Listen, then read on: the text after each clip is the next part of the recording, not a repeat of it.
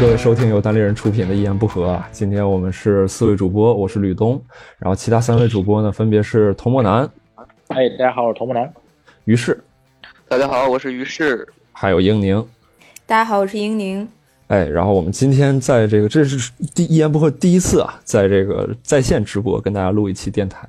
然后今天呢，可能就是聊一聊这段时间，因为我很好奇各位在家里边的状态是什么样的。然后其实我们单立人有一个自己的微信群，但这个群吧，大家就就只秀一些菜呀或者啥的，也不太说自己每天的这个整体的这个状态。然后有很多人还不说话，比如童墨南、于是这种，偶尔都是虚伪的家人群。对，就是一点都不真诚。然后我们就做这么一个这个连线，然后就是我很好奇大家这个作为青年一代啊，你看这次我我没有邀请吴范老师和郝宇老师，因为我知道他们在干嘛，在家哄孩子。对，我想问问三位，就是那个你们在家状态怎么样？女士先说吧，英宁，你这段时间在家干嘛了？哎呀，反正在家就是崩溃。因为因为我们家的猫发情了，我我真的我都有点想哭，我天天在家。哎呀，我现在一直在北京，我过年就没有回去。你就春节自己一个人在北京过的春节？也没有，就是我爸妈是腊月二十九来北京陪我过年，然后呢，本来他们初五回，就是打算是初五回去，然后就每天我就给他们播报新闻，你知道吗？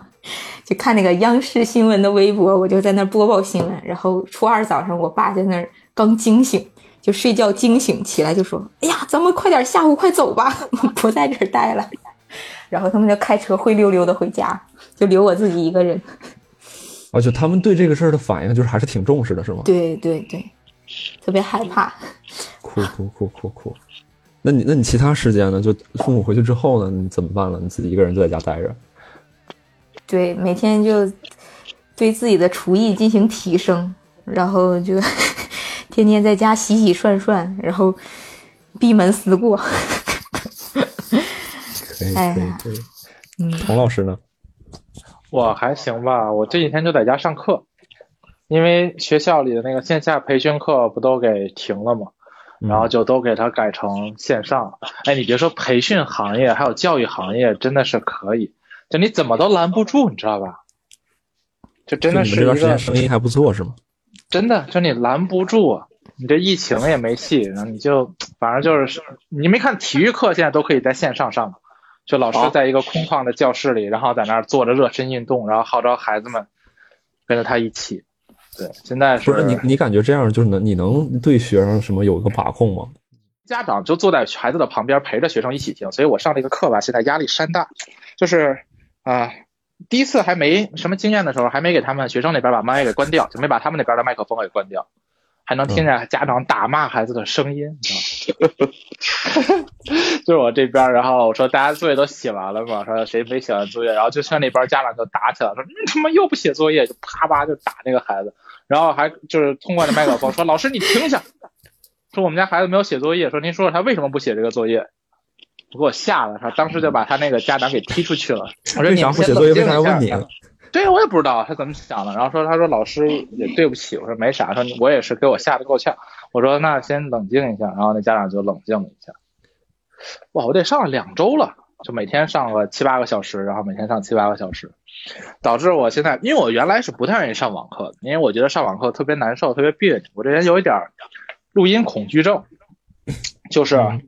一个人对着这个电脑，或者是录音设备，或者录像设备，我说话的时候，我会感觉极度的不自在。但是你看现在我说话是不是也还可以了？相当可以，对吧？面对着咱们六十个观众，说就就因为已经习惯了，被磨练出来了。现在这个业务水平都是通过实践磨练出来的，真的是。你把你那个上课那一套在这儿来一下呗，就是你跟咱们听友之间也没啥啊，基本上也就是什么能听得懂了吗？听懂了扣一啊什么。我们那边那个课堂软件还不能送火箭，我看见那个，你还要送那个微博上好多人直播，老师是那个上课，老师是有人能够给老师送火箭的，你知道吗？说这个什么感谢这个同学送的火箭，我一看我那个直播软件为什么就没有？啊，他是在斗鱼上直播是吗？对，应该好像是在斗鱼上直播，然后孩子刷刷听得兴起，然后给老师送了五个火箭，那老师啊不行了，然后还有老师抽烟嘛，在那个直播里面。边抽烟然后边上课，结果叭把烟刚一点着，那直播就掐断了，说这个 违规行为。对对，超管会管。对，我觉得你以后可以就在那个线上就斗鱼直播，啊你这帮孩子两千块钱一双袜子，还差你一个火箭吗？一双袜子能买四个火箭。是，哎，我可能真的是，我就周围没有人工作，就我天天的在家里，从那个大年初几就开始了，初七还是初八就开始工作了。别别别，我我我也在工作，我也在。你也在工作是吧？等会对，我你忙你在忙什么？你说说你在忙什么？我剪音频。哎，你这你这问细节，你这不是让我就 就暴露了。东哥是不是看到石老板在群里？对，我看着了。对，所以说我我就之前在工作，嗯。然后于适老师呢？于适老师来，我最后聊我啊，最后聊我。于适老师，你你假期干嘛了？我啊，我，呃，我分，我觉得分三段儿吧。第一段就是在家那几天，在家一周，在家那一周基本上就是天天关注疫情，因为那个也是就是刚刚被那个等于就是疫疫情刚刚就是等于被全全那个全部关注嘛。嗯呃，然后就天天在看有什么进展啊，然后突然有一天觉得那个我我得我得赶紧回北京了。我本来是定初四回北京，然后那个我觉得我得提前点儿，然后初三我就我就回来了，因为怕猫没人管。哦，你猫一直在家放着啊？对啊，那个一直在北京这边，那个找没找了人来照顾，对，哦，两天上一次门来那个喂一下猫，然后喂点水啊什么的，呃，但是我担心我再不回去，我就怕就是来上门喂猫的人他也那个出不来，或者人不愿意出来，啊，嗯，所以我就赶紧回来了。回来之贵？吗？喂猫的呃，找的朋友，啊，嗯，然后别说想问问你，朋友对你还真不错，于总，真的是这几天还能跑这么远，帮你把猫给喂了，猫的啊、也住附近，倒没有很远，但是确实挺感谢的。但是而且在之后也不太好意思让人一直来，嗯冒挺挺大险的。北京回来的前几天就是呃就是很呃怎么讲啊很痛苦，因为天天看都是关注微博嘛，那个就各种各样的真的假的消息啊，反正全是坏消息，看着就就很很痛苦。呃，但是又没有没有地儿发泄嘛，后来我想想就别看了，所以我最近五六天吧，我应该没有没怎么刷微博了，就是天天看一看、看一看电影什么的。我发现大家现在好像都都进入到就是不太看的这个状态了，就感觉因为你的那个就是对信息的这个接受能力，基本上在这一件事情上面到瓶颈了。在我的认识里可边，能心理快到极限了。对，有有这么一个那啥。我十九号回家之后，跟朋友见了一面，那个时候在我们这边还没有消息，然后还去剪了个头，然后我就回老家了。回老家之后，我们那边是中朝边界，就对这个东西就就不太不太有那个什么，就感觉就传到我们这儿需要很慢的时间。但当时我其实挺害怕的，就过年那个初一初二的时候，因为我们家里边，我二大爷和二大娘，就是这是北方的一个称呼，就是我爸爸的亲哥哥和他的老婆，他们两个人都感冒发烧了。啊，然后初一的时候，我们还是要坚持聚会。然后当时我其实劝不动我父亲，而且那个时候那个新闻也是，我感觉是停留在咱们这个层面，就还没传到家长那个层面。然后就还是聚会了，然后聚会，但其实后来后来就是普通的感冒发烧，跟这个倒也没什么关系。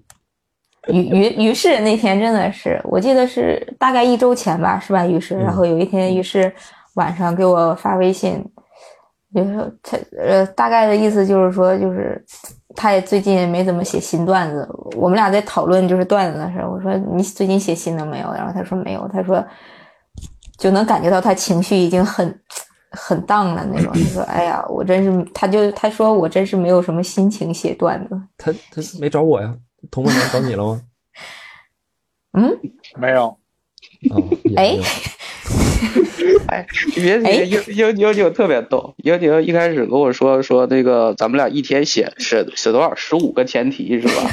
然后说我们俩互相监督，然后我我说我说差不多写写十个吧，应该就可以了，十五个太多。然后我们俩达成这互相监督的这个意向之后，之后应该是我觉得几天之内我们俩在互相没有说过话，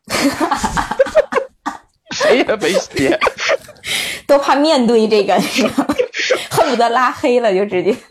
再过几天，然后重新起一个话题，终于如释重负，是吧？对对对，感觉谁也没提那茬。不是你们写前提，我我我不讲单口，我不知道这个东西到底有没有用。你就但在我这儿，我都写一裤兜子前提了，我也没上台去说。我感觉这前提写完了，就这情绪我就发泄完了，就。是，哎呀，那对呀、你如果那就看你讲单口的目的是什么了。如果你目的就是那个去消解负面情绪的话，那既然已经消解了，那就没有必要上台了，嗯是不是？哎，你说真的有人讲单口是为了消解负面情绪然后上台吗？有吧？我觉得最开始肯定有，啊就是有一些不吐不快的。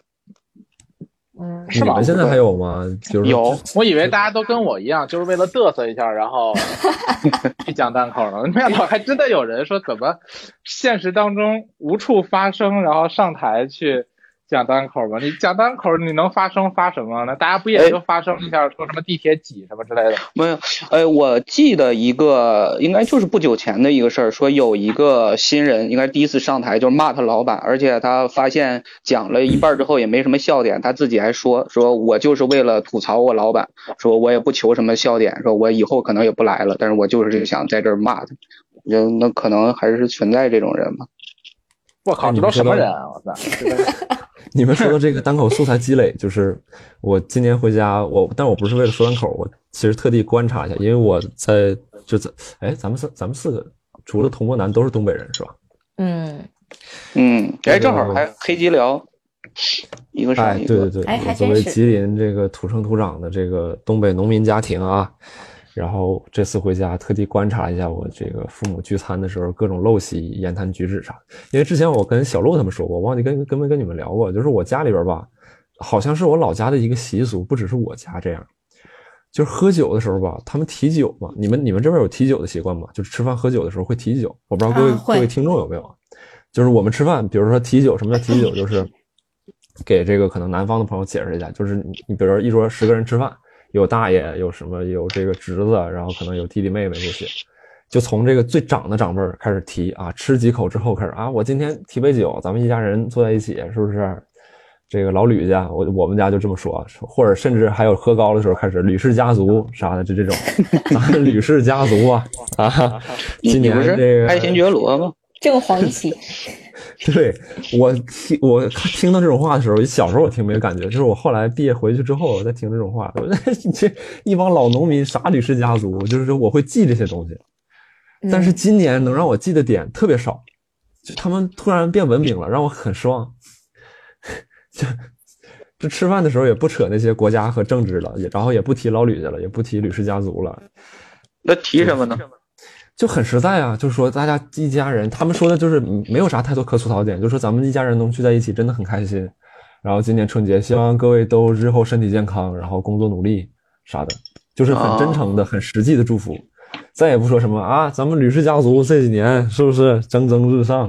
哦，今天团聚一堂，我的这二哥今天我提一杯，挺开心啊，怎么怎么地，没有了，没有，就不不再那么说话了，不知道为啥。哎是不是整体的大家对这个，呃，因为不能叫叫叫是素质吧，反正就是我觉得大家对对对一些事情的认知可能也不一样了吧，是吧？就也可能是是爸妈真的老了。呃，那都放弃了是吧？吕氏家说爱他妈咋地咋地吧。哎，我我记得就是我刚开始喝酒的那个时候，特别愿意参与就是家族聚会，然后特别愿意跟长辈喝酒。就是刚开始会喝酒，比如说刚高中毕业那会儿，就是过年的时候特别愿意跟他们一起喝，然后愿意提酒，就说一些就是你你说的这种，就是很虚了飘的这种话，就是我是还很愿意，因为觉得自己、我我长大了，我我是跟你们是就是就是等于我是一个成年人了，我跟你们平起平坐了，有时候那种那种。嗯，对，因为你像我们之前那个再小的时候吃饭都跟都像我父亲啊什么大爷什么都不是一一张桌，对对对对对，我这边然后你能跟他们一张桌，然后你能跟他们平等的对话，有那种感觉。我我哎呦，这设计的跟咱们设计的跟咱们单立人开放麦似的，我操！想起老四的那个，就老四说通过长海认识俩老妹儿。对，哎呀，我我我们家是就你哎，我不知道东北是不是都这样。就是我记得很小的时候，就是大家比如说有呃呃大的就是几家，或者大爷、二大爷，还有什么姑姑几家，就是过年在一起吃饭嘛。然后他们就会让小孩来代表你们这个三口之家来敬酒，就是在饭桌上就说几句漂亮话，然后小孩也得提。对，而且他们最最开始喝一杯的时候，就是嗯什么。呃，提先提一杯嘛，这个这个是大家都有的。然后马上这个酒杯刚放下，就没过几句话就开始说说什么好事成双，就是这种。开始押韵了是吧？对对对，再喝一杯，开始 battle 了是吧？哎呀，反正挺有意思。我们那边也分桌，而且这个其实我也挺看不惯的，就是，但我觉得也有客观原因啊。就我们反正一家子十几个人，然后过年的时候，就像于老师说的，就是。男士喝酒的坐一桌，然后小孩妇女坐另外一桌，坐小桌。对我们那儿也是这样。哎，我也是。对，童老师这边应该不涉及到这个情况吧？没有。嗯，就大家在一起正常的吃饭。那你们这段时间在家待着，跟父母待的开心吗？有没有啥摩擦？挺好，我在家挺好。于老师呢？于老师春节回去呢？我啊，我我在家，因为一共也就待了一星期嘛，所以没啥，就是父母，反正我就我就我妈就是想尽办法让我吃各种那个她觉得好吃的东西嘛。然后，但是我是也没有特别大的兴趣，就我对吃上本身也不是那么那么感兴趣。所以就是是这样，还是对我感觉我我妈表达对我的关心，感觉也除了吃，她好像也也就没有别的手段了，感觉。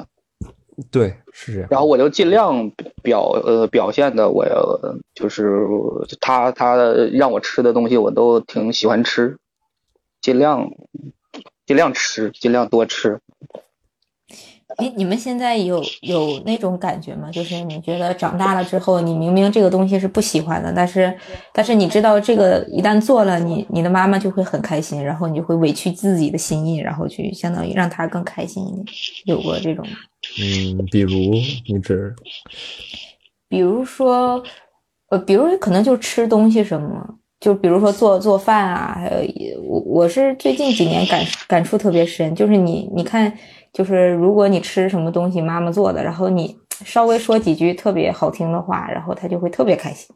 然后呢，他就会一直做你夸的这道菜，就即使你已经 都要吃吐了，但是就是他还是会就是很开心。就是你要夸他呀，或者是就做一些就你明显是讨好他的事情。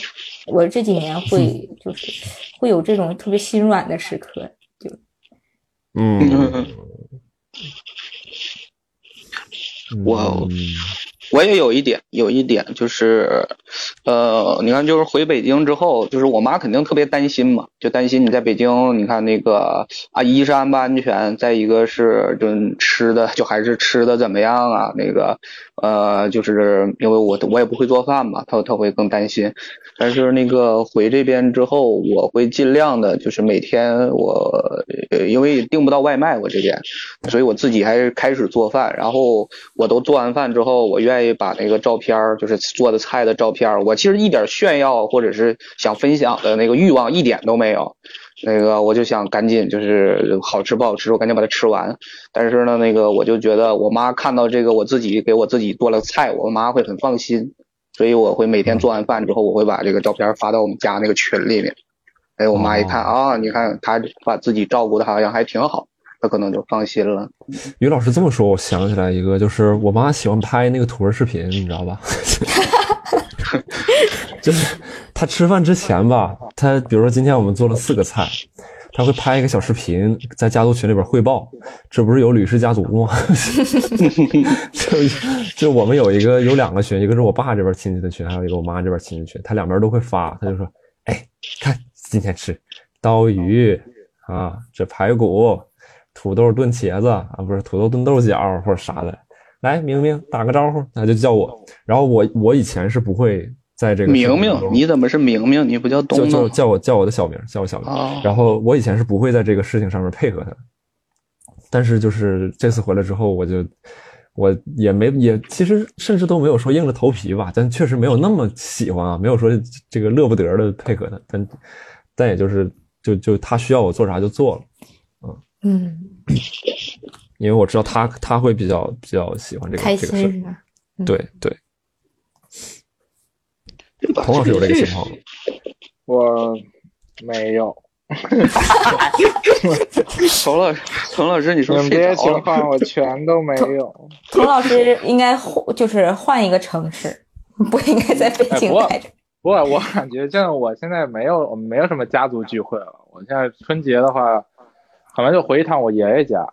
哎，我是有一个感觉啊，就是我在北京这边，就是之前那个主持婚礼的时候，就是北京本地人的那个婚礼，就是很多都是没我预想的来那么多人。对，就没有没有什么。北京是一个就是亲情观念是吧非常淡薄的一个城市。就你啊，比如说你去东北，你感觉一个亲戚然后来了，他肯定是要去车站接的，肯定是要拉到家里来一起住的。就哪怕是亲戚要去住住那个酒店，我看很多人也都是要求酒店一起陪着他们住的。嗯你像来到北京的话，就没有人管，像我们从来都不管什么什么来到北京就就完全不去什么接来到了什么来吧，自己打个车过来吧，然后住哪儿住酒店行挺好住着吧，基本上就是这样，我们没就全都很淡薄，真的哎呀，这对个冷的淡薄，冷非常血的冷漠。对，冷漠的东呃冷冷漠的北京人。你想都谁呀、这哪位啊？哎，你们被催婚了吗？今年？我没有，我也没有，呃我我我是一直家里就是这个状态，就是从来也没有说明确的说催过，都是暗示，但是那个力度也都很很小。哦，我没有，我我是嗯我是因为我前段时间跟我对象分手了，然后我基本上历任女朋友，我爸妈都知道。哦，真的吗？对，然后他俩就会有有事没事聊起这个事儿，那因为年龄毕竟也到了，但是他俩不会说催婚，或者说或者说希望你，我我妈今年感觉变化挺有意思的，就就以前她还会就是她二十二、二十三，在我二十二、二十三的时候就若有若无之间的就说，哎，你是不是应该就就就差不多该那个啥了，就是结婚呢，还是怎么着？反正就开玩笑。嗯，然后今年的意思是就是，哎呦，我看你也别找，就你这样的去霍霍谁呀？我我说，他说你可别给男生添堵了。我就这样，我说啊，我说你是，我说你是看着啥了？这是。他说我的屋子太乱了，说你这样的啊，你这嫁到谁家，你可别给人家老婆婆添堵了。你你跟阿姨说我愿意收拾，嗯，我妈特别自信，我妈觉得说就是她今她吃饭没事儿就说我我觉得你现在行，我觉得你现在找谁都行，就她特别不担心，她她觉得我特别特别有市场，我不知道她为啥会有这种想法，然后她也不是你，你本身就很有市场啊，东哥，你不能妄自菲薄。我真的觉得你是可以的，东哥，哎对对对，你这一来自于一句话我来自我瞬间童老师的表达真的可以的。这个东哥本身就是东哥这工作能力，啊，整个的没有东哥哪有一言不合呀？你继续夸，我看你能说到啥时候，来别停，没有东哥哪有谐星聊天会啊？行，回头我我把这段剪下来，那个自己谁都不好使。真的都不好使。你你就是单立人加人群的群主，东哥就是精神上的群主。行，好，好，对，这这这差差差不多，这这这这啥这是捧杀我？然后回北回北京就回北京石老板就是说啊，你你回来了，这签个字吧，这这离职合同都给你办好了。反正反正我家里边没不太有催婚这个情绪，我爸更不太关注这件事儿，就他就无所谓，他压根儿不会提起这个话题，他就晚上主要是可能没事儿跟我喝喝酒，然后关心关心我工作和事业，他总觉得我干这不靠谱。哎呀，你你爸真的是英明啊，他都看出来了，这能靠谱就见鬼了！我操，都没看过现场不。是哎呀，侯老师，你这前后矛哎盾。呀你刚刚说人家做做了做了谐星聊天会，做了一言不合，多厉害的！你这个虽然这个业绩上是很出色，但不靠谱也是真的不靠谱。就是总体东在一条不靠靠谱的路上做的还是很不错的。哎呀，东哥，咱爸真的是可以的，这个都看出来了，方向选错了，男怕真的，入错行。这个真的是完了完了，这男的真的怕入错行。你入了脱口秀这个行业，你真的 totally fucked up。石老哎你家里板有二十九人都知道你个粉丝，做在北京做这个单口喜剧吗？于总，你家里人知道吗？知道啊，他看过你演出吗？看过你演出吗？我看过，我我的一个视频啊什么的，那个就是现场没看过，视频他们都看。啊那他哎来看过咱们 Sketch 啥的吗？没都都不在北京。我啊，我哥看过我开放麦，我哥和我嫂子看过我开放麦，还看过教主的专场，哦，所以也差不多，水平差不多，是什么主要就是我跟教主差不多。嗯 那个他们也没有，因为他没有对比啊，就是他就是他也不就是没有看过更多的，他只能呃知道一点相声方面的，还没有对比。哦，那个英宁，英宁，你父母呢？看过你看过你演出吗？嗯，他们看过，哎呀这个还挺还挺尴尬的。他是，呃，咱们之前不是在五道口有个那个七零六的那个场地吗？啊哎，都那个时候场子是我噩梦的场地，七零六。对，那个场子特别，就是还那个时候还是在惊讶呢，还没在单立人，就是我刚开始刚讲一个月，大概是。然后有一次我我爸我妈来北京，他说：“哎，你这讲的什么？我得去听听。”然后就去听了。然后那一天全场你知道吗？全场所有的男生讲的全是黄段子。啊，然后，然后出来之后，我爸那个脸都青了，我现在还记得。然后我妈说：“哎呀，这……我妈说你别讲了，以后这个东西这也不咋正经嘛。我我我爸我妈来嗯北京看过演出，看过咱们单口和那个 Sketch 演出都看过。然后他俩听那场，郝宇老师就讲了入口即化那个段子。”啊，我当时我特地在后边，我基本上整场我没怎么看演出，我就看他俩反应来着。我看我爸在听这时候笑的可开心了，听懂挺了，好，但我事后我没我没敢跟他交流，我事后就是没敢跟他交流段子内容，我就说你你觉得演出怎么样？就是就是最多问问这个 啊。让让还让行，都还挺好的，都挺支持的嘛，咱还挺幸福的。其实真的能跟家里人把这件事儿能够告诉他们，就其实挺幸福的。对对，嗯，不用还说取个艺名，还得躲躲藏藏的，然后说怎么家里人还发现他们自己突然偶然得知。哎，我我觉得就是家里会不会不支持的前提是你不做单口的话，你会有一个更好的或者是更光鲜亮丽的前景更好的一个工作。我觉得我本来也没有，就是家里可能也觉得无所谓，就是你干啥都不靠谱，就是或者你你你随便吧。我跟你说，我我不是，我家里边就是他们一直很认为我适合当官，我不知道为啥。我妈现在 你适合什么？单工当官，他说 当官儿啊你适你适合当领导。哎，你赶紧当啊，东哥！对，他说你回考不考虑回来考个公务员？我我现在已经就是在外边干了能有五六年了，就基本上每年他们都会就是现在你就感觉那个声音像个像个像个，你都不知道是不是真实的声音。你就吃吃饭，他上一句可能问哎这个菜怎么样，然后下一句就紧接着可能说你要不回来当公务员，毫无任何关联，他就会跟你这么提一下，你就感觉就是你知你们知不知道那个在有本书写什么广告心理学的吧？就是他们会在电视剧里边。插入那种，就说好像六十年代还七十年代美国一个广告营销策略，就说插入那种几乎不可闻的那个广告的这个品牌的声音，比如说我我就正常播《我爱我家》的时候，那个你好像就听不见的一个声音，他会一直在那说麦当劳麦当劳麦当劳麦当劳，销售他们的产品。我我就有种感觉，就是我妈就是现在就是这个策略，就没事就是前言不搭后语的跟我提一句，你要不回来考公务员，？呗就是潜移潜移默化。哎，对我发现真的东北是不是父母好像都有这种执念？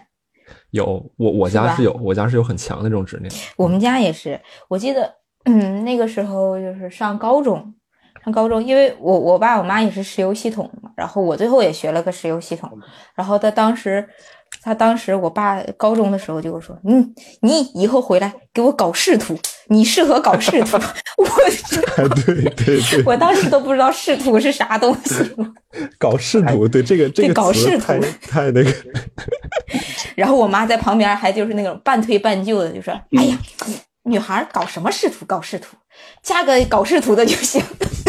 这这，还是搞事情啊，没事。我觉得其实家长说的也挺对的。其实你有没有发现，就经过这些事儿，比如这次疫情这件事儿，你会发现单口喜剧这个行业，就脱口秀这个行业真的很脆弱。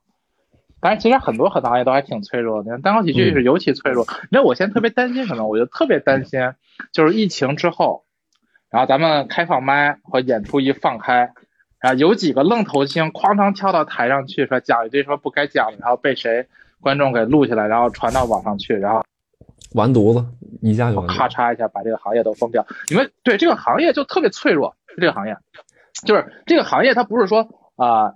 就是你傻叉了，然后你自己傻叉了，就就完事儿了的一个行业。它是你傻叉了，就能把整个行业都给带傻叉，就跟嘻哈行业一样。就谁出事儿了，他不是说就自己能够把这事儿给了了就结束了的事情，是他是能够带着你整个行业，就可能直接就没了。就是就这么残酷，这个行业就是很不稳定，所以就特别，而且它又是一个特别容易就出问题的行业，因为它强调表达嘛，对吧？强调一些真实的表达。强调你的目前确实，我觉得童老师说的对，就是我我了解到的一些行业或者说具体产品文化类的，在我眼中看来是最不可控，然后也比较难评估的这种，就是感觉我就是我觉得这个风险其实一直都存在吧，就我我感觉是一直大对啊，大家不一直都在这儿提心吊胆的吗？但是脱口秀这个行业就是非常非常脆弱，就是你想毁掉一个公司，这个公司未必是被自己给。就是这个行业，我以为被自己给干黄的，就可能就来一个傻小子，啪往上一讲，往往那个微博上一传，就完蛋了。这很可能就直接整个行业都会有。就我说，如果他碰巧长得还不错，你知道他引起了一个比较大的传播，那很可能直接就完蛋。碰 巧讲的还不错，真的，你这个行业，你说你说嘻哈，谁能知道什么一个贝贝什么康康把手指给剁了？谁能想得到能干出这种事儿呢？这没办法，他一出来了，然后事儿也起来了，这事儿这行业就不好办了，就很麻烦。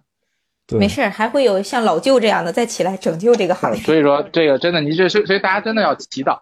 对这个事儿，这个事儿就大家真的祈祷，就要看看自己到底能够做多久。你你不知道到底会是那啥事儿。但我觉得好的就是你们基本上都是兼职在做，风险点不会那么大。因为我确实，我我觉得回来之后，我爸说这个行业靠不靠谱这些咱们另说。但我觉得他说一个观点我是认同的，他就说你们这个行业风险性太高了。他说你其实是在用高风险赌一个高回报。呃，没没有，未必有高回高回报，还没有高回报，高风险是就是大家都对高风险是肯定，高风险是肯定，真的。哎，不过说实在的，就是单口喜剧这个行业，如果你进了这个行业的话，你想要去再回去，你是很难回去的。对，它不是说你有一个把它当成一个副业，然后这个副业没了，你就接着做你的主业，这已经不是钱的事儿了，它一直也就不是钱的事儿。因为你想要有一部分你想从中获得乐趣，很大一部分可能你人生百分之七八十的乐趣就啪嚓给你剥去，就给你剥夺掉了，你会就很麻烦。这个东西真的你不讲的时候就不讲，这也没啥，你也能感觉到自己生活，你感觉有点枯燥。但这个东西一旦讲起来了，它成为你生活一部分了，这时候再给你剥夺回去，就很可怕。它给你阈值提高了。对对对，我我觉得对我来说都不是百分之七八十了，我我觉得可能都得百分之九十五了，都已经。另外那百分之五是啥事儿？嗯，金锁。那你再养再养个十九只不就没？哎，我正好问一个问题哈，就是那个，呃，这这就是你看我我今年也那个就是三十三十二了嘛，就是陆陆续也不能叫陆陆续续吧，就是开始会有朋友的亲人会有一些去世的，就是那。就是偶尔就会听到一个这样的消息，但是朋友去世这个是不是那个你你们身边有吗？没有，就是真的很好的朋友去世了这种。嗯，嗯我是呃去一八年，我我印象特别深刻，就是一八年底，就一八年那个秋天吧，还没到底，大概是十一月份的时候，然后有一天呢，就嗯，就我们老师，就我们研究生的老师，然后突然在那个群里。发了一条就消息，就说我们上一届的一个师兄突然没了。哦。然后因为因为研究生就是上下届关系比较紧密嘛，就相当于你上一届的师兄要带这一届的就是学弟学妹啊、师弟师妹啊这些去做项目，就关系比较紧密。然后我我当当时一瞬间就其实挺懵的，就是我我当时感觉真的是人在就是遇到这种特别不好的消息，第一瞬间是懵的，就是你。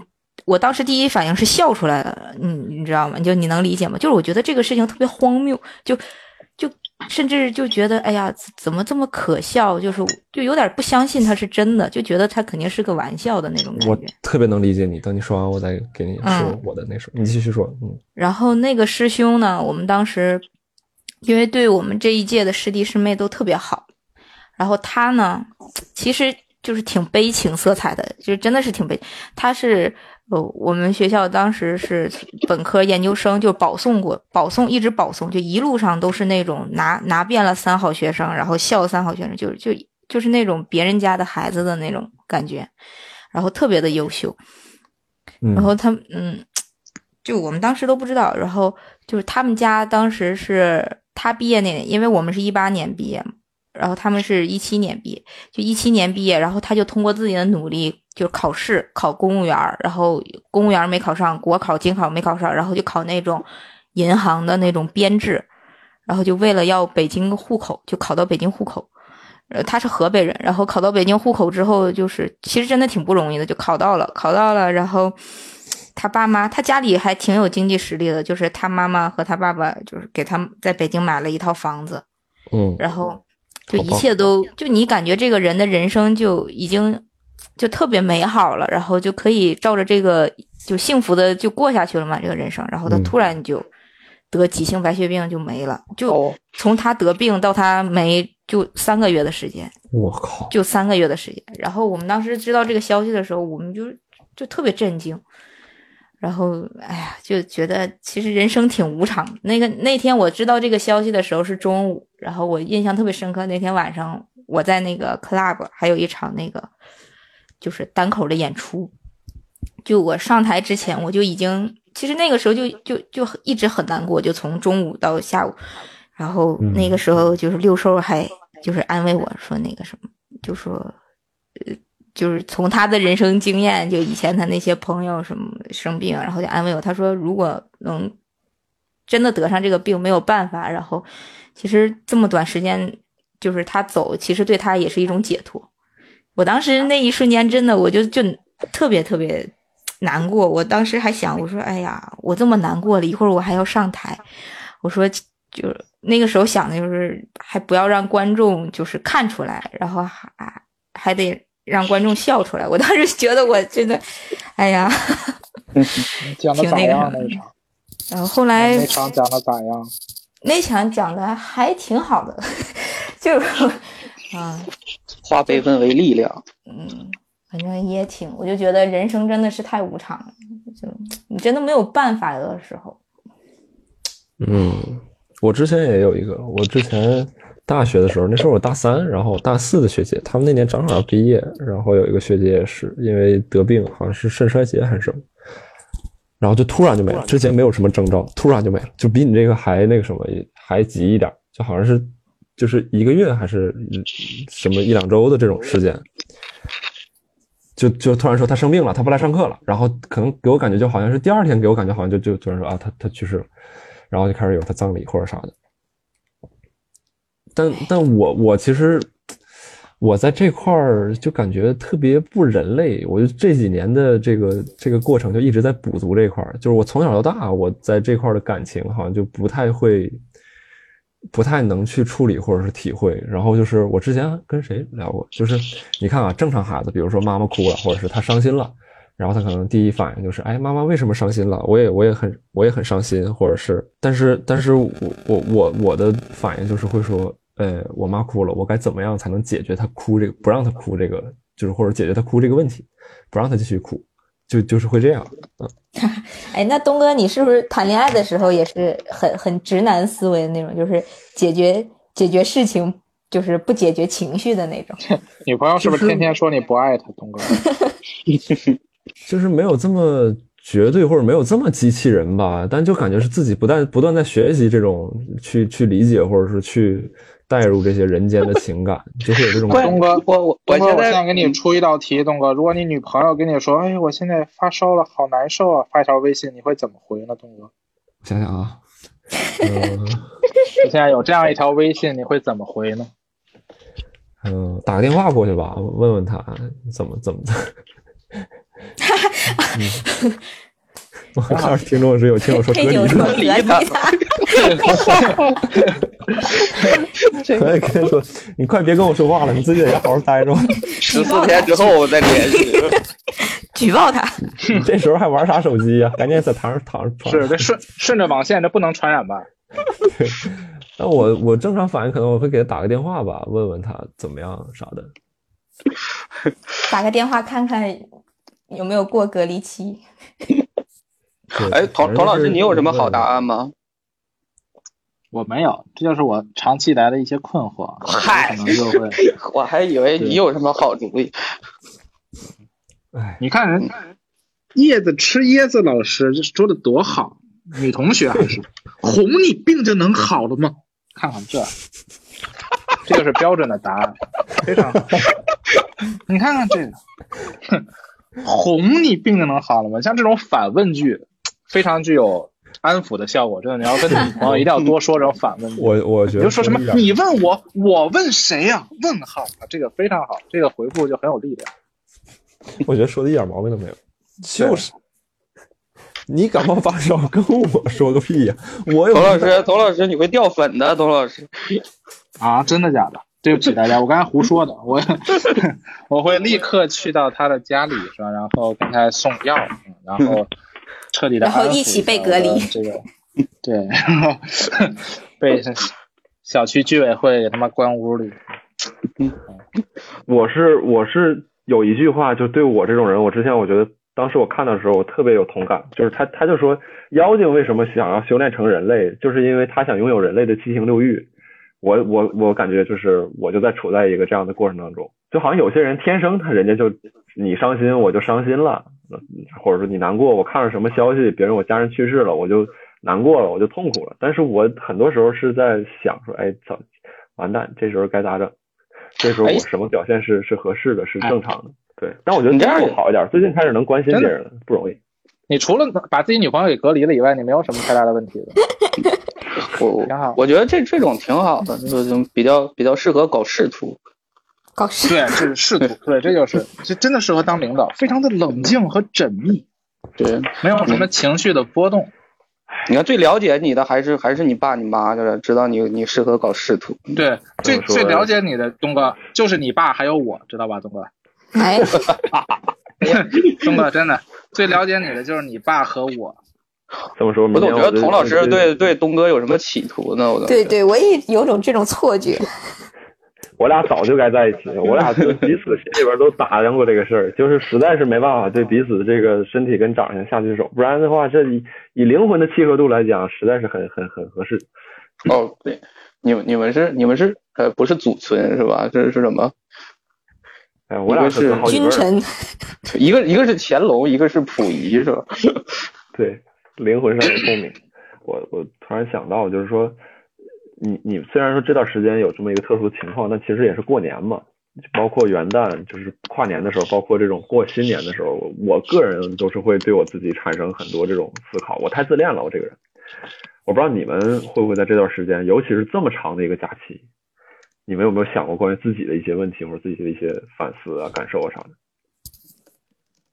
反思啊，我我倒觉得没什么反思，我觉得就是，呃，闲这么长时间，我我对自己就是更明白自己，就是我的，呃，叫什么？就是一是单口对我来说，它到底是怎么样，就是重不重要，然后它有多重要，然后另外一个就是，嗯。就接下来吧，接下来你到底要干什么，可能就更清楚了吧。就是我可能明白这个了，然后再一个就是也知道，就是如果说单口继续讲下去，他，比如说这次是呃那个这个冠状病毒的这个风险，那是不是以后可能还有一些别的风险？是不是自己要有一些抗风险的准备吧？我我可能是以后得琢磨琢磨这个了。嗯，莫南呢？哎呀，我感觉也说不太好，我也说不太好，就我仍然是，就感觉还是，我也不知道，我觉得我今年就还是应该做好自己本职工作，然后把单口也尽可能做好。其实这也是想的是这些，其他也就真的没太多想，然后尽可能把段子给写好，这也是这样，没什么特别大的其他的想法。嗯，我现在其实因为我之前一直也是感觉，就是我心态的平和特别重要，就是我只有把单口当成一个，就是呃一个副业这样的东西，其实我的心态才能够达到一个最好的状态。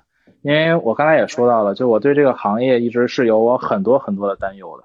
就如果说你是把全身心都放在这上面的话，它其实是就是一个风险很大的这么一个行业。然后你当你全情投入到的时候，它可能就会有很大的问题会出现，就我感觉是这样，所以，嗯，就可能还是会把它当成一个第二职业，但是肯定也会就是把就是热情和这个状态也都投入进来，就大概是这样一个。其实和于总差不太多，嗯，要一些 两手准备还挺重要的。燕婷老师。嗯，我这段感觉好像没有什么特别大的思想上的变化，就感觉还是就能做啥做啥吧。我觉得以前可能就对，人有的时候就想，我我上大学的时候感觉想，有的时候想问题感觉特别好高骛远，就总想一些自己解决不了的问题，就感觉很痛苦，然后。我就觉得可能就认清自己的能力的能力的上上限值吧。我觉得就是，反正也得开心，然后也得学点新东西。我觉得就挺好的。嗯嗯，对自己没有特别大的期待。哎，我觉得你们都都好棒啊！你们基本上都关注一些外部性问题。我，我有时候我，比如说啊，你看，可能你十七八岁，你思考你自己啊，你是一个有为的年轻人。你们二十六七岁了还思考自己，我感觉就有点特别幼稚。我现在现在我我这边的情况跟你们仨，你们仨可能都是会去想一些外部的实际问题，但我我也会想实际问题，但我想的更多是关于自己的一些，就是内部的一些，比如说我本质上的一些缺陷或者啥的这种。挺好。对，哎，我这我现在来感觉我就特别的感恩，就我老觉得我现在的幸福指数很高。嗯，我经常会感觉自己幸福指数很高。就我讲单口，我从来就没有负面情绪，我现在就没有任何的负面情绪，我就感觉幸福指数挺高。就这疫情，当然了，会让我很闹心，但是客观的分析，如果说抛开这个疫情不看，就是疫情结束之后，我感觉我真的幸福指数挺高。你想，我平常有一个工作，有工作之余，我还不天天加班，就是直接就是想上课上课，不想上课就回来，然后回来以后。讲一讲单口可以课余调节一下，对吧？满足一下，我感觉幸福指数就挺高。我最近我这咱们最后一个话题，我一定要给大家推荐一部番剧啊！最近我看的太喜欢。这部番剧呢是这个叫《钢之炼金术士》，在二零零九年的时候重做了一版，这无敌！我以前看过很多番剧，它的问题在哪儿？就你看这个东西吧，本来你是想这不是日本知名动漫吗？对啊，它是一个漫画，然后它后来也有动画，骨头社给它做了一期动画。啊，然后他我觉得好在哪儿呢？就是你看别的番剧，你会想吐槽，你躺着看着看着，你看着看着你就想坐起来，这他妈太蠢了！就是有很多这种很明显的这种漏洞，就你没法消停看下去，你知道吧？但这个番剧呢，它本身这种漏洞几乎就没有，就没有说什么反派瞎逼逼，完了不行还上还跟人家打，没有没有这种情况，然后也没有什么刻意煽情，而且它大部分就是在。提倡或者说在宣导的一些动画里边的理念或者价值观，也没有说特别大的一些漏洞或者说槽点，然后也不是说靠那种主角，哎呀，今天这个会个一级的技能，明天会个二级的技能，这种成长类的在在这那种爽文那种感觉，也不是这种，就纯粹就讲一个单独的一个事件，而且背后的那个架构也特别好。哎，我看完之后我觉得无敌好，无敌好，特别好，真的，你们没事可以去看一看。在哪里能看得到呢？在 B 站啊，哔哩哔哩就能看到，充一个大会员，充个大会员就能看到。对，就像这个这个松田龙不平啊，这个听众提的，就是那个动画里边每个小的角色也都非常饱满，然后你不会觉得它是过剩的或者说多余的一些表达，就整个结构和节奏看起来都比较舒服。这个是我初中的时候还是小学的时候特别火的一个动漫，我们很多人都看。对然后我我之前没看的时候，我以为这个特别蠢，因为它那个封面就是一个小男孩跟一个大铁皮人儿，我以为就是那种魔法的，然后啪啪啪发火球的、瞎打仗的那种的，我就一直没看。然后后来哪天来着因缘巧合就被推荐了，我就又看了一下，哎，我觉得哎真好，特别好，真的我给大家推荐马大帅，让大家好好看一看。是吧？我一直没看。真的，大家一定要好好看一看《马大帅这部剧，真的是好，真的你看完了？无敌了。看了第一季和第三季，第二季可以不用看，就那个第一季和第三季非常好。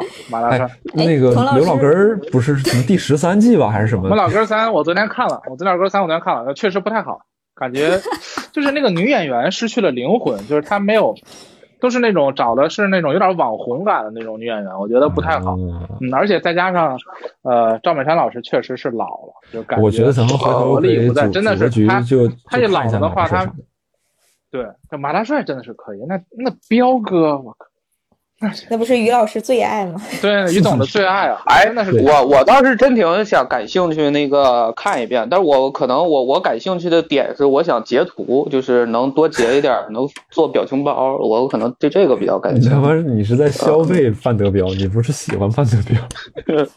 呃，哎，童老师小的时候看到看过这个吗？就是看过，我小时候看的，范德彪老师就是我的人生偶像，非常的。你仔细想，这个人物他真的非常的伤感的，就是你们每一个人，知道，他就是你有你有嘚瑟的那个需求，然后你能力又达不到，然后你一次一次的又让自己失望，然后你一次又一次给自己又建立起信心，然后你还要给别人要嘚瑟一下，然后那个嘚瑟的时候又老容易被人拆穿，然后又让自己失望，就是一个人生。真的是那个辽宁台就就总放这个，然后就家里是一遍一遍一遍一遍的就播。嗯，我特别喜欢马大帅，我记得里边有个人物就是叫什么刚子还是什么，刚就是之前混社会的。刚子然后对对，对，我天，那就是我男神，我觉得他太有排面了，他太有排面了，真的，是吗？刚子 我就想跟刚子混社会。刚子小翠儿，对小翠儿，小翠儿，对他俩不是就一对儿吗？小翠儿后来那个说话声音特别有意思。对，嗯蔫儿了咕叽的。对，他们那一对儿感觉也挺悲情的，我觉得那个悲就是情侣的那种。刚子后来是不是入狱了？我记得对对入狱了，哦，特别特别悲惨。哎呀，真是，就是他俩在我心中不亚于杨过跟小龙女这个地位，哎呦我天！这有点过了，好像。嗨，于是老师呢，你有没有啥消费啊？这个假期？我我我推荐，我就是呃估计绝大多数人都已经看过了，但是我还是想推荐一下《请回答一九八八》，太好看了，是那种啊欲罢不能的好看，嗯就是啊，但是啊啊对，多多了也也不不不多聊了吧，因为不那个嗯因为那个一言不合还要单独再聊一九八八，真是真真的真的好看。对等疫情结束，咱们一定要一起看一看这个。对，我觉得就从当代人、当代年轻人的这个困境和欲求出发啊，这做一部现实主义。当代人每一个人都是范德彪，真的，我就把话给你尿在这儿。可尿在这儿擦干净了。是当代人每一个人都是范德彪，真的。对，咱们回去一起看一下，我觉得可以，我觉得这个可以搞一下。啊，林林老师，你你等待你的分享。啊，我的我我我最近哎呀，我看了个啥剧呢？我最这两天又看又开始看《黑镜》了，我又把《黑镜》重新看了一遍。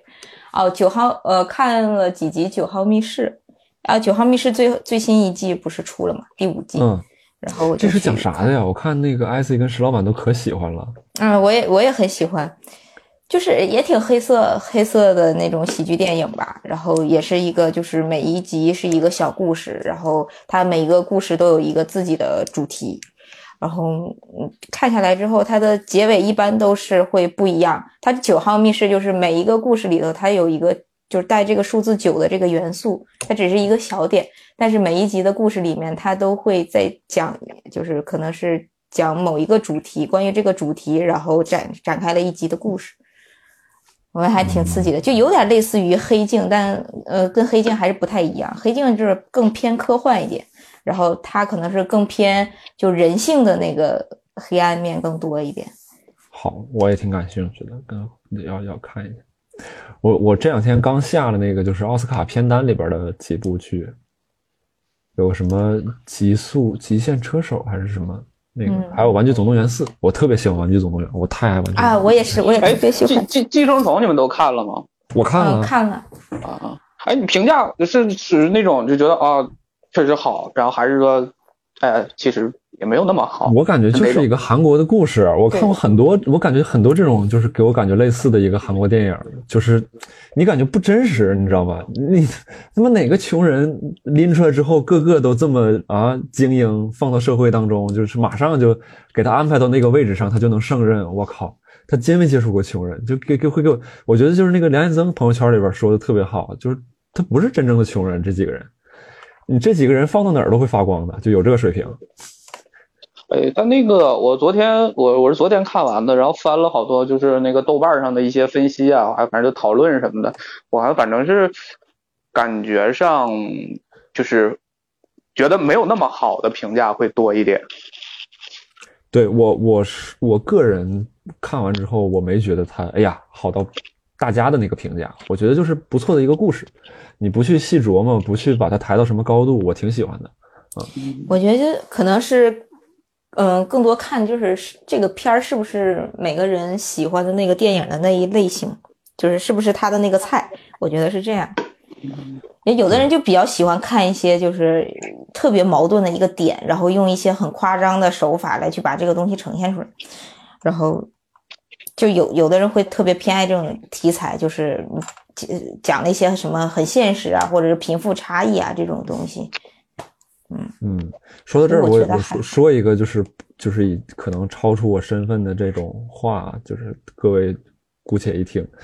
就就我我看的一些韩国电影也没看过多少，什么那些大叔什么，哎还有叫什么，反正好好好好几个那种。我以前的对他的一个态度，在一三年、一四年的时候，我记得我印象当中对他们态度是，我觉得哎呀好酷啊，就是很有节奏感，然后一个个滋滋儿哇的，就是挺厉害的都主角啥的，就你看完之后那种。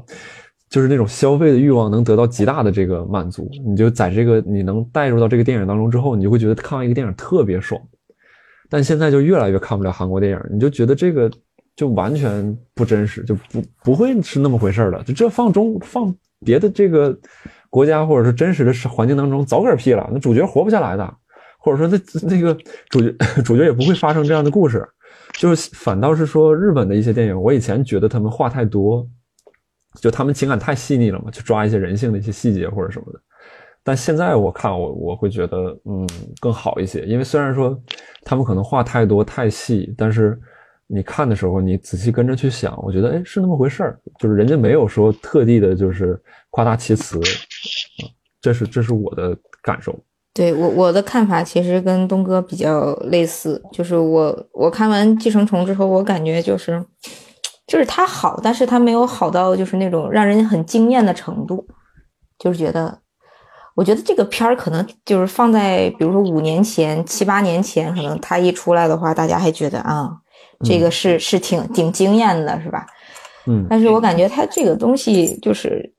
就挺韩国电影的那个套路，我我个人是这么觉得啊，可能就是、嗯、对，会会有一种那味儿。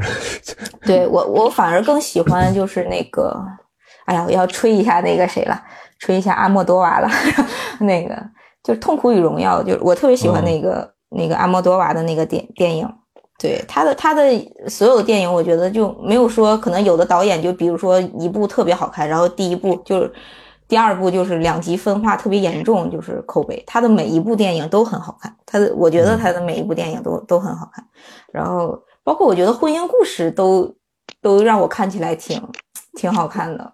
就是我觉得可能这这一类型啊，可能我我个人可能比较喜欢这种就真实生活的这种就是丧啊，就是这种。嗯而且我我就是比如说海边曼彻斯特，我都觉得这种类型更好看。嗯，这个也很好。哎，海边曼彻斯特我也挺喜欢。对，这个很好，这个我也很喜欢。说到这儿，我就在一句话推荐一个私货，就这这段时间，我跟我爸，我爸特别逗，因为我们那个长春有线电视，它是可以放电影，我好好像挺多都能，就是那个机顶盒。然后我俩没事没事就在家就找电影就看，然后我俩一起看了一个《海蒂和爷爷》。哎呀，这家伙给我哭的呀！这不是看一个电影，我用了能有五六张纸。哎呀，我爸还在旁边，我爸不在旁边，我一个人哭的给更厉害，太好了！就那个电影，就故事非常简单，它没有什么跌宕起伏的剧情啊或者啥的，就是讲一个小孩儿，然后他一直是被他阿姨养着，然后后来他阿姨要有什么，就到城里边去了，然后就给他送到阿尔卑斯山上，他爷爷那儿，他爷爷在当地其实是个别人看起来是个很奇怪的人，但是那个小孩跟他爷爷相处的很好，然后中间又发生了一个别一些别的故事。就简直无敌好，哎呀，就是非常纯粹，就感觉看完之后得到了一次心灵的这个净化。嗯，哎，可以看一看，放入影单当中。对我我我很少见到，就是我如果把故事全都说出来，它是一个很简单的故事，就非常非常简单的故事。但是我很少见到这么简单的故事，就是我跟我跟我跟我爸看电影的时候，其实有的时候我会带入到他的视角。就有一些可能我个人觉得好的东西，我不会拉着他一起看，因为我会觉得有点尴尬，或者我能感受到他的那个硬硬着头皮陪着我看这个东西。但那个电影就是我俩全程，我俩全程都非常专注的把这个东西看完了。对，哎，我我那我我就是这我最后再说一个那个我就是我我最近那个就是看港片儿八九十年代的港片儿看的呃挺多的，然后那个我真的是很意外的发现，就是真的好看啊！就是包括甚至一些就是周星驰还有那个呃成龙的那个打斗的那个武武武打的那个喜剧，呃动作喜剧，就是他那个喜剧的桥段都不过时，就是好多还是一看一遍，就是甚至你都知道他要怎么会会发生什么，还是那么好笑。我觉得真是那个就是说港片儿八九十年代他会是是他的那个黄金时代，我觉得真的真的好，就是很多就是情节也值得推敲，那个呃就是也也值得这经经得起推敲，然后逻辑啊什么的都都没没有什么大的漏洞，然后搞笑也好，人物塑造什么都挺好，真的是就就很意外。是啊，我最近还看那个春晚之前早期八几年九几年那个春晚，就是前段时间咱们年会不是说要排这个红红高粱别动队儿吗？我看那个小品，我当时也觉得哇，这结构太好了，就是以我的审美来看，我觉得完全没有任何可挑剔的地方，而且所有的这种上扬感给予给这个上扬感的时候，好一点儿都不刻意。就是他最后看那个歌词，我是在 B 站上看的，小伙伴们纷纷打出弹幕，就它里边有一句歌词。不是大家一起在唱歌嘛？然后里边有一句歌词是“千百年创业艰辛，换来这春满家园”，我就无敌了！我就觉得这写的简直太哎好，了你。你们谁要排这个呀？呃，博文，我俩他他说要排，我觉得简直太好了，我就加入这个，因为我当时也想，然后他 他提出这个事儿了，我就觉得必须得排一首，因为我俩没事总在那个语社总总总这个嗯，唱跳这段儿，哎呦，可惜了，呃，要不要可以看一看啊？没事，回头我俩可以单独排一个那个简单版本 给于总跳一下，就到你家就给你跳一下。这一期直播就到这儿啦，辛苦大家了。哦，辛苦大家了。嗯，让我们一起最后呐喊加油加油加加油！开个玩笑，那咱们就这样结束。不要开开，那，咱们就结束吧。哦，行，好好，好，那我们一起跟听众说声拜拜。拜拜。再见拜拜，感谢大家感谢大家。